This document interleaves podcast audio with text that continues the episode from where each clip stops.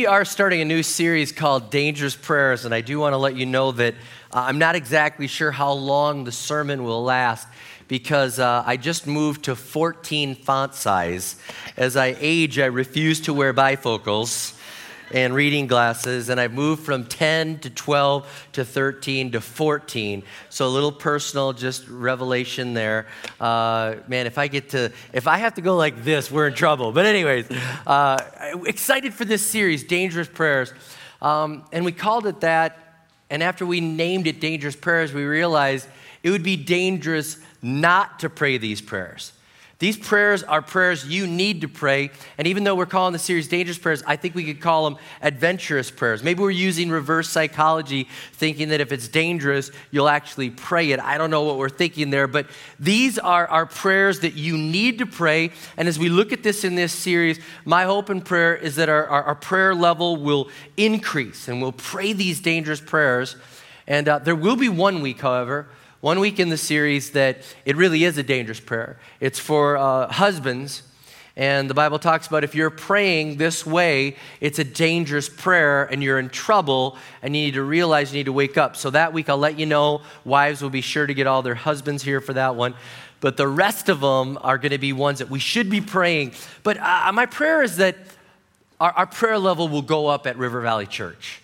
We are known for a lot of things, but we're not known as a church of prayer, okay? Not that we don't pray, but that's not one of the defining things. When people say River Valley Church, relevant teaching, kids ministry, youth ministry, kingdom builders, worship, there's a lot of things, missions, global, there's a lot of things they would talk about, but this is not one of them.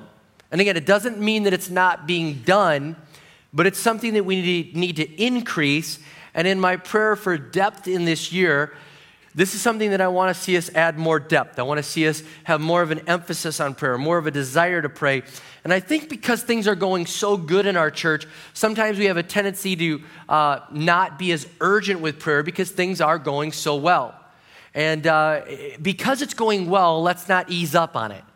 Let's not ease up and, and, and let off the throttle of prayer and, and realizing that God's doing all this anyways, and we need to ask for His help and His guidance and His hand on this. Let's not ease up and start running on empty and then need to get to a spot where we're in trouble and then ask God for help. Let's keep asking God for more.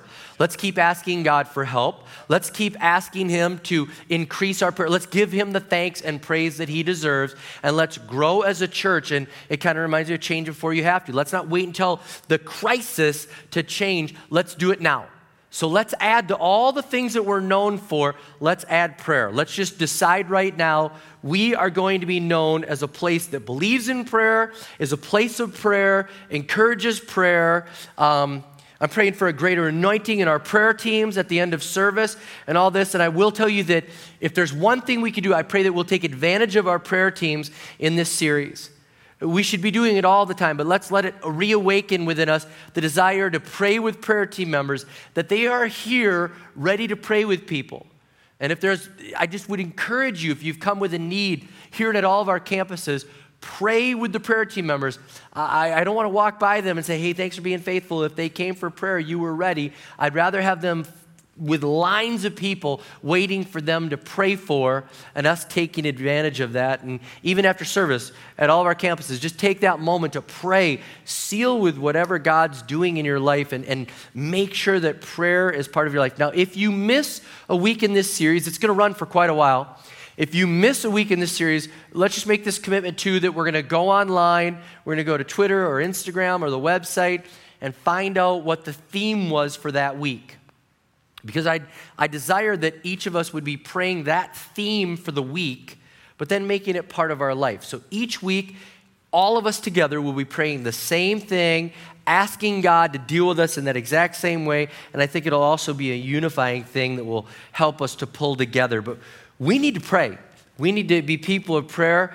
Jesus told his disciples in Luke 18 1 a parable to show them that they should always pray and not give up.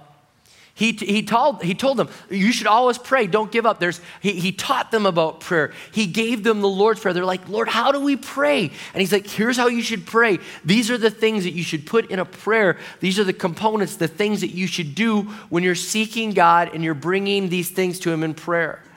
In 1 Thessalonians 5, verses 16 to 18, it says, Rejoice always, pray continually, give thanks in all circumstances, for this is God's will for you in Christ Jesus. We should be people of prayer. We should be people that are praying all the time, always able to breathe up prayer. It doesn't matter where you are, it doesn't matter, it doesn't have to be out loud or it can be under your breath, it can be anywhere. There's no place that they can ban you from praying because you can pray under your breath anywhere.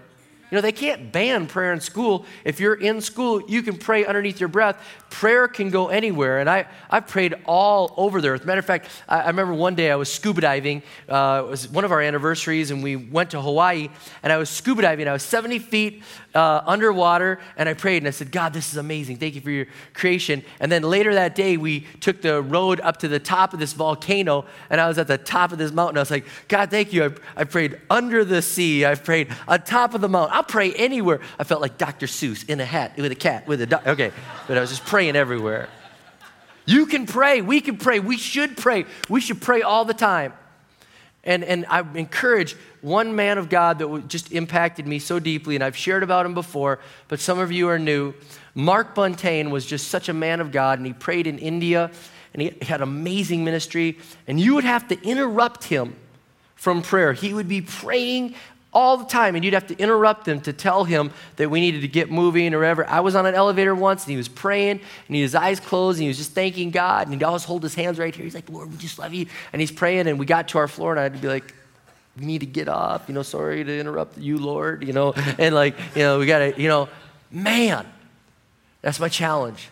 That's our challenge. We do a lot of things well. Let's up the prayer level. Let's up our commitment to this and let's say, God, we will be people of prayer. So, right now, here at all of our campuses, I want us to pray for a moment. Let's start a series on prayer with a moment of prayer. And right now, wherever you're at, you can pray. You can ask God, uh, you know, speak to me. You could say, God, I'm committed to this. Whatever you want me to do in this series, you know, I'm ready. Um, you could bring up a need. Maybe there's something heavy on your heart. You need to let it go. And then we can move on in this sermon. But right now, let's do what we're talking about. And let's just take a moment of, of silent prayer, pray under your breath.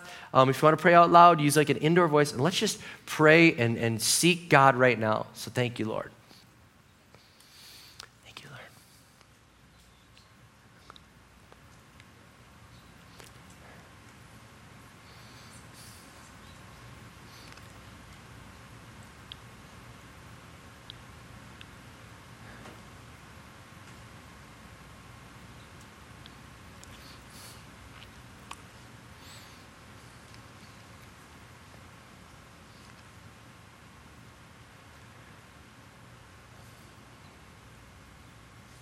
Lord, my prayer is that our church really would grow in this area. This has been a year of growth in so many areas, in so many ways, and uh, don't take it lightly that our church isn't known for this.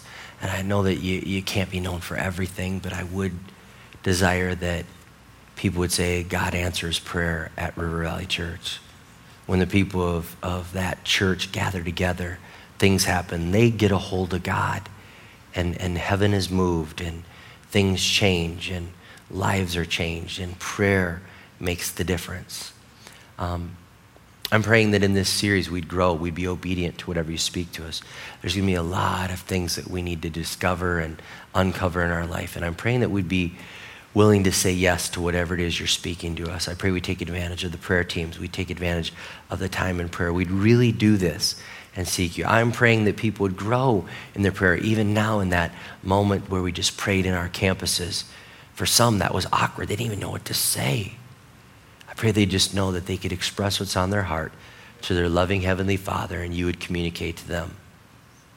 I thank you for people that'll pray in this series for the first time out loud in a group, even though that may scare some. And I think of our life group one time when the guy just said, I've never prayed out loud. Could I do that at the close of this life group? And that growth moment for him to pray out loud and the rest of us just cheering him on. We are cheering on the growth of prayer in every person here. we're cheering on the growth of prayer for all of us in this church. And I just pray that we'd hear your voice, we'd pray, we'd spend time with you, we talk so conversational, just sharing our needs, not trying to make it big and, and fancy, but just bearing our heart to you and saying, Here's what it is, Lord. So thank you that you hear prayer, you answer prayer, and we can hear you in prayer. Thank you. Blessings on this church. In Jesus' name I pray. Amen. Amen. All right, well, we are going to get started with a very dangerous prayer. It's a dangerous prayer not to pray. And it's this uh, Jesus prayed this, and we're going to find it in Luke chapter 22. He says, Not my will, but your will be done. Not my will, but your will be done. And he's talking to his heavenly father, and it's a very dangerous prayer to not pray because the exact opposite would be to pray, My will be done, not your will be done. How horrible would that be to say to God, I don't want to do your will, I want to do my will. But instead, Jesus prays, Not my will, but your will be done. And I want to put it in context, and then we'll read the whole passage. This is towards the end of Jesus' earthly ministry. He has just finished the Passover meal. He's with his disciples. He is now going to the Mount of Olives. He's going to the Garden of Gethsemane. If you ever get a chance to go with us to the Israel trip, we'll take you to that spot where Jesus went and prayed, right in that same proximity with olive trees that are over 2,000 years old that they believe were there when Jesus had his prayer meeting. It's pretty cool to be there in that exact location. So Jesus is there, he's praying, he's about to be betrayed, he's about to be punished. He's about to be whipped and beaten, a crown of thorns put on his head. He's about to be crucified. He's about to have the sins of the world placed upon him, and he's feeling this heaviness. And he's in this agony. I want you to know that when he prays this prayer, so that you fully understand it, he's saying, Not my will be done, but your will be done. It, it, it's not the physical pain that's bothering him, although that's very real. The thing that is weighing him down is the fact that he knows it's God's plan to put all the sins of the entire world on him. And the punishment for all the sins of the entire world on him. And so that is weighing on him. That is, is crushing him because he has known no sin. He's never sinned, and yet all the sins of Hitler and Stalin and Genghis Khan, and you fill in the blank, your sin, my sin, everyone's sin. There's six, over six billion people on this planet right now, let alone all of history, that are going to be placed on one person who has never known any sin.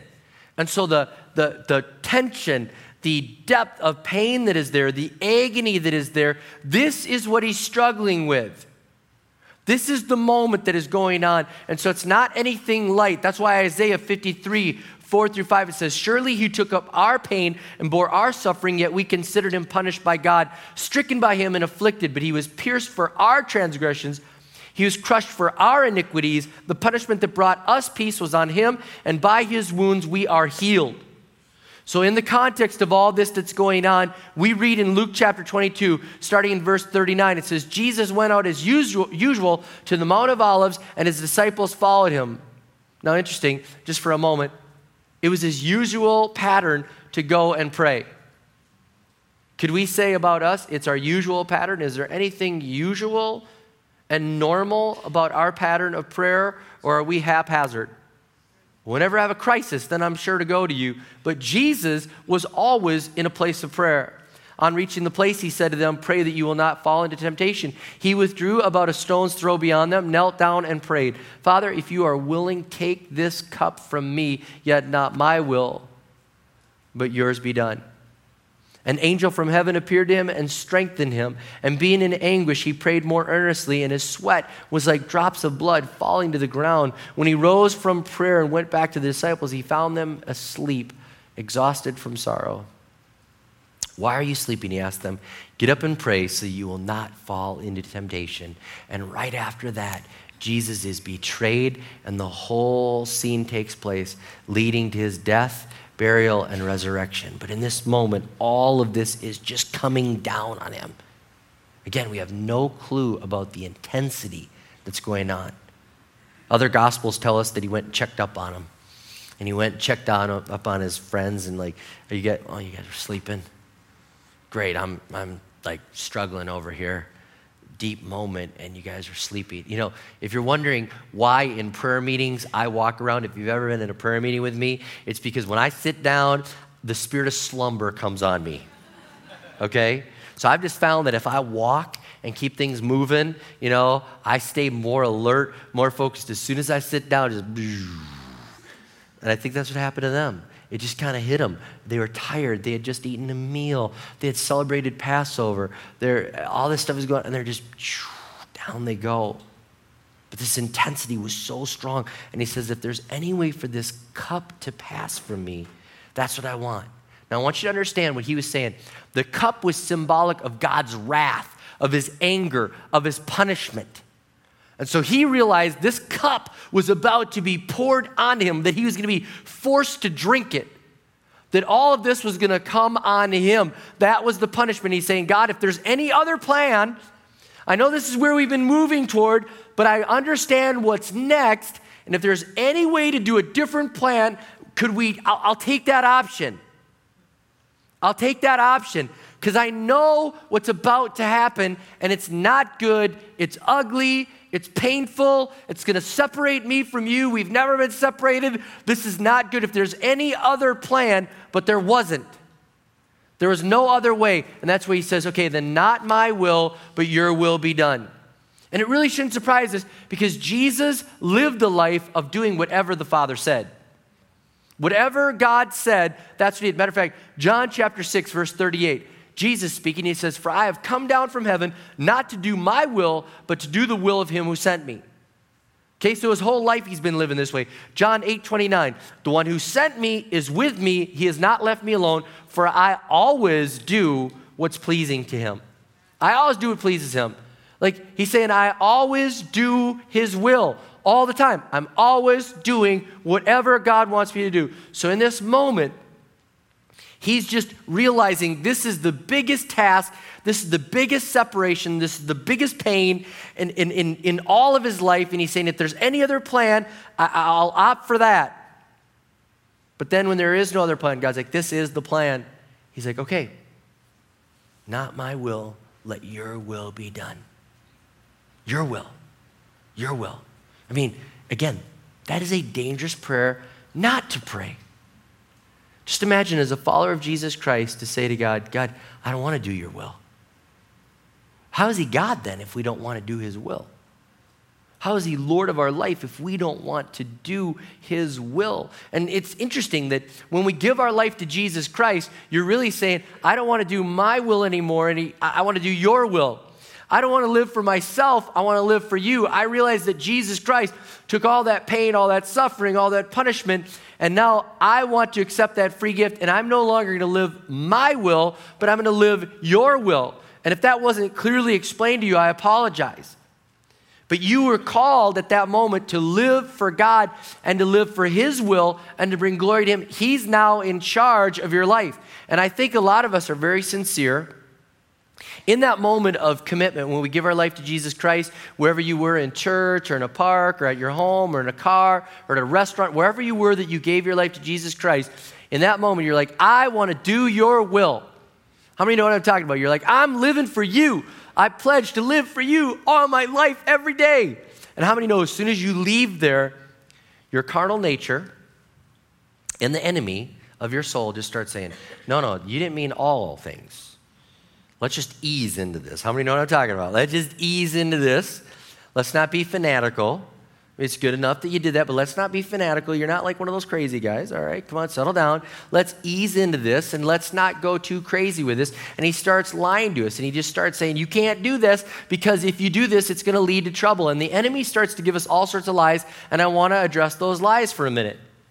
He starts to say, If you pray this prayer, you have no idea where that will take you. You have no idea. You won't control where you live, where you go. You can't pray this prayer because you have no idea where that will go. If you pray, not my will, but your will, you know what? God's going to send you to a country that doesn't have a Starbucks. this last week, I was preparing this sermon and I was in the other countries with our youth global teams. And I was praying, God, anywhere, your will, not my will, your will, your will, wherever. And I'm telling you, that was a real thought. The enemy said, What if he sends you to this country? They don't have a Starbucks. You're addicted. that's real. And I was like, That's ridiculous. People can ship me Starbucks. I'm okay. All right. Yeah, it's good to go. All right. Not my will, but your will. I, I don't control where I'm going to go, but I got to tell you this God does, and that's the best place to be. That's the best place. We, we think, okay, but what if I just do half hearted obedience? What if I work a deal? The enemy will start telling you, do a deal with God. Don't say, not my will, but your will. Give him a suggestion and, and negotiate, you know. Let him start high, you start low and meet in the middle, you know. Like, do it. Like, I remember doing that one time. God said, I've called you to be a pastor. And I was like, well, Lord, you know, I want to be a doctor. I'm going to school, I'm getting good grades, I want to be a doctor. You know, he's like, no, I want you to be a pastor. I said, Well, you know, I want to be a doctor. I mean, so how about this? How about if I give half my vacation to going on global teams and helping the poor and hurting, and I give more than 10% and I give a lot of money because I can make a lot of money as a doctor? That's what I want to be. I want to be a doctor. And, and I can do that for you. And he's like, No, you're not going to be a doctor. Now, there's nothing wrong with being a doctor. But for me, he said, You're not going to be a doctor, you're going to be a pastor. And I'm telling you what, my carnal flesh, the enemy was like, Make a deal. Make a deal. Don't pray, not my will, but your will. If you do that, you're going to be, you know, pastor and you're going to be stuck in some small place somewhere. Don't do that. You want to be a doctor. You're never going to get the Maserati if you're not a doctor, right? You know, that's, that's what my carnal nature. Like, okay, my dad was a car guy. My dad, I grew up around cars. It was car, car, cars. He worked for Cadillac, and so it was cars, cars. And I was like, oh, okay, man, this is just, okay. And God's like, this is the deal. It's this is what I want you to do. This is my will. What are you going to do? And I can tell you this as soon as I submitted, as soon as I submitted, I had to call college. I had to call the college I was accepted at and say, I'm not coming there. I'm not going to be a doctor. God called me to be a pastor. I'm going to Bible college. They're like, okay, crazy, bye. You know, okay. know? But I'm going to tell you what, it was the happiest I felt because it was not my will, but his will. So the enemy lies and says, You, you don't know where you're going to go. You have no idea. You have no idea where you're going to go. You, have, you just control where you go. Don't say, Not my will, but your will, or he'll send you somewhere. Don't do it. Don't do it. Say, God, it's your will. I, I, I'll go anywhere you want me to go. Another lie. The enemy says, As soon as you pray that, God's going to take everything you have He's going to take everything. As soon as you pray, not my will, but your will, you know what he's going to do? He's going to make you sell that, that, that, that, and that, and he's going to take that from you, and you're going to have nothing. You have absolutely nothing. Don't do it. Don't do it. Can I tell you this? If God takes it, you don't need it. If God asks you to sell it, you don't need it. Okay? And, and, here's the other thing He does ask some people when they follow him, they say, Not my will, but your will, Lord. And, and He may say, Sell everything you have. He may say that, and he has the right to say that, and you should be happy saying, Yes, Lord.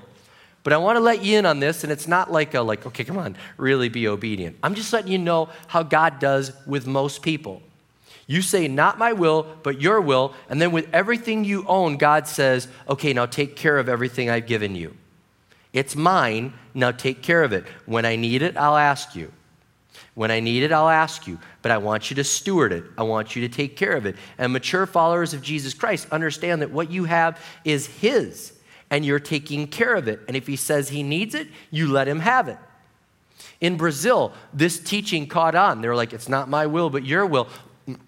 Lord, you own it all. You own it all. So they brought all their cars, all their boats, all their motorcycles, and all the titles to their homes. They brought them to the church. And they said, It's all God's. It's not my will, but His will be done. And they gave everything to the church. And all of a sudden, the church like, What are we going to do with all these cars and boats and houses and all that? And they're like, And everybody wants to sleep at the church and have a sleepover. You know, um, let's give them back their cars, their houses, their boats, and tell people only to give when God tells them. He wants them to take care of it. He doesn't want them to sleep in the nursery, okay? And so they said, let's give it back to them and then let's let them obey God individually and realize it's all His. It's all His. But even if He does say, give it all, it's not yours to keep anymore, I want you to sell it, I want you to part with it, it comes, it goes, it's not yours, you're just a steward. Anything you have on this earth, you can't take with you anyways. So why, why sit there and worry about it? Why stress about it? Why think like, you know, if I'm here and I, and I say not my will, but your will be done, God for sure is going to crash me down here. Again, that's very real to us. Just let me give you my own illustrations. I know my own life the best in this. As I was praying this again this week, you know, I'm like, okay, okay, God, your will, not my will, whatever you want. And then the enemy just said, well, what if he sends you to Nowhereville, USA? What if he takes you away from this great church that you've got right here and you've been working so hard? What if he says, My will is not for you to be there anymore? It's, it's, you're going to small town USA. I said, Well, then if that's where he wants me, that's where I'm going. I'm just telling you, it's very real. And then the flesh goes, No way. No way. And it's that battle. Whose will is going to win? And, and I can tell you very real, a couple of months ago, Beck and I were assessing just our future. And we're like, okay, the kids are graduating. Logan's graduated, and we're going to be empty nesters. And God, is there a, is, is this where you want us? Is this a new step? God, what if you called us here? What if you did that? And we were in a restaurant and we were weeping. We were weeping, not because of what we were, could lose, but because we're like, we're open. It's like we recommitted again. Not my will, but your will be done. And we heard him clearly say, This is where I want you. This is where I want you. I planted you here. I've, you're going to take care of this church right now. Stay here. But I'm telling you, and it wasn't like we're like, Okay, we're ready to leave. It was just like, God, whatever it is that's your will, that's what we want. And again, the enemy's like, Oh, why would you do that? Why would you do that? You worked so hard. Man, I'm doing it for His glory. And I wrote this down. God, I don't want a position of greatness. I want a position to meet great needs. I don't want a position of greatness. I want a position to meet great needs. And if God says Nowhereville, USA is where you're going to meet the greatest need, then that's where I'm going. Don't believe the lie that if you pray, not my will, but your will be done, God's going to take it all away and make it the worst. If He's sending you there, it's the best. Another lie we think is our will is better and our thinking is better than God's, so we won't pray the prayer. How dumb is that? Isaiah 55 9. All, as the heavens are higher than the earth, so are my ways higher than your ways, and my thoughts than your thoughts. Okay? God's so much smarter than you, that's even a ridiculous thought to think, well, I know better what to do with my life than God does. The Bible tells us in the New Testament, it says, the, the, the foolishness of God is smarter than the smartest things that man can come up with. And I was just thinking about this, like if Einstein's in heaven, I don't know where his faith was, but if he was in heaven, I mean, could you imagine that? God's like, tell another one. That was awesome. Great joke. E equals MC squared. That's so good. It's like that. All right. I mean, think about it. Our smartest is like his foolishness. His thoughts are so much higher. So why would we never want to pray, hey, not my, we should be praying it, not my will, your will be done. Your will be done. Here's another lie that we believe if God's happy, you can't be. We think if you pray that, not my will, but your will, we think it's a win lose. Can I tell you this? It's a win win. If God's happy with what you're doing, you're happy with what you're doing.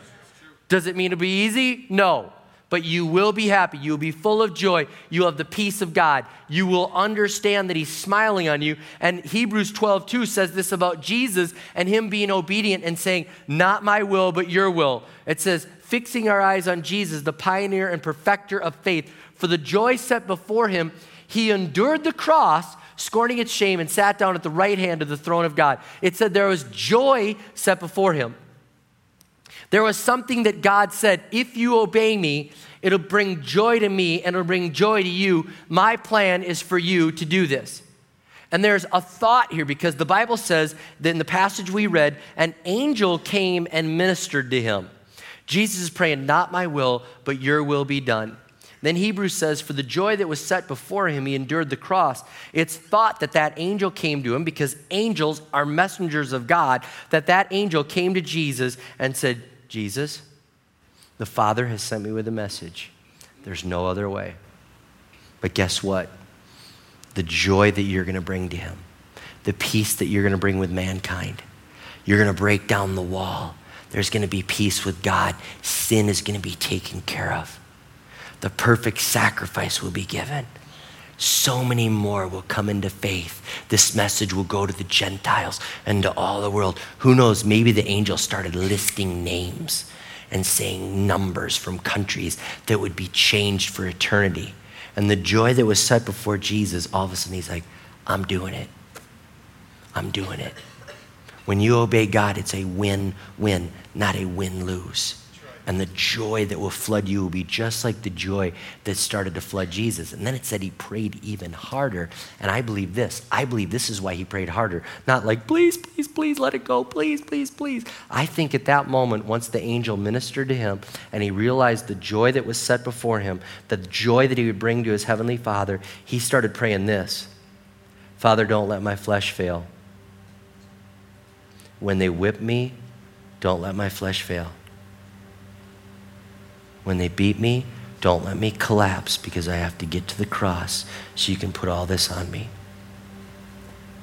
When I get to the cross, don't let me pass out from the pain because I have to endure this. This is your will. Don't let me fail you. Notice the difference. Before he's like, if I can, if there's any other plan, help me not to do, okay, this is the plan. Make me get through with it. That should be our resolve. Not my will, but your will. And Father, help me to get to that country. I don't want to, I, I, need to get to that country if that's in your will. God, help me to give that much to Kingdom Builders before I die. If that's your plan, don't let me fail. Let me get there. God, whatever it is, let me teach. Let me raise those people up. Let me mentor. Let me do that. God, don't let me fail. Let me get to the spot. I got to get to the spot. That's what I believe Jesus was praying. God's plan is best, God's will is best.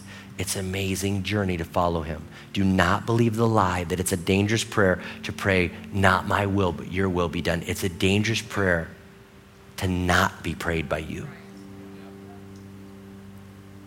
How can a church that says they love Jesus, that he's our Lord and Savior, not want to pray that prayer? How could we shy away and believe lies where people are like, don't, don't say that you'll never do that because then you'll get sent there. Oh no. Don't do that. Don't. That's ridiculous. We ought to say, God, wherever you want to send me, yes. Whatever you want me to give, yes. Whatever you want me to lead, yes. Whatever you want me to teach, yes, yes, yes. Not my will, your will. If I'm here and you want me here, yes. If I'm here, you want me here, yes. If I'm here and you want me there, yes. Yes, yes, yes. That ought to be our answer. That ought to be our prayer. Not my will, but your will be done. And I will tell you this if you pray that prayer, get ready for a surprise ending. Get ready for a surprise ending. You say, Well, this is my plan that I have with my life. And you say, Not my will, but your will be done. It'll be a surprise ending that will bring joy to your Heavenly Father, joy to you. It'll be worth it to pray, not my will, but your will. So, Lord, I pray that right now over our church and in my own life. Not my will, but your will. Not our will, but your will. If we need to lay it down, let us lay it down. If we need to let it go, help us to let it go. Whatever it is, Lord, not our will, but your will. And I come against the fear and the lies of the enemy say we can't pray that way. We can't do those things. You're, you're never going to uh, do good by us. Yes, you are. If it's pain and suffering for your glory and for your honor, then that's what we say yes to. If it's selling all for your glory and for your honor, we say yes. Whatever it is, we say yes. Not my will, but your will. May that be the type of follower that we are. Not my will, but your will be done. In Jesus' name I pray. Amen. Amen.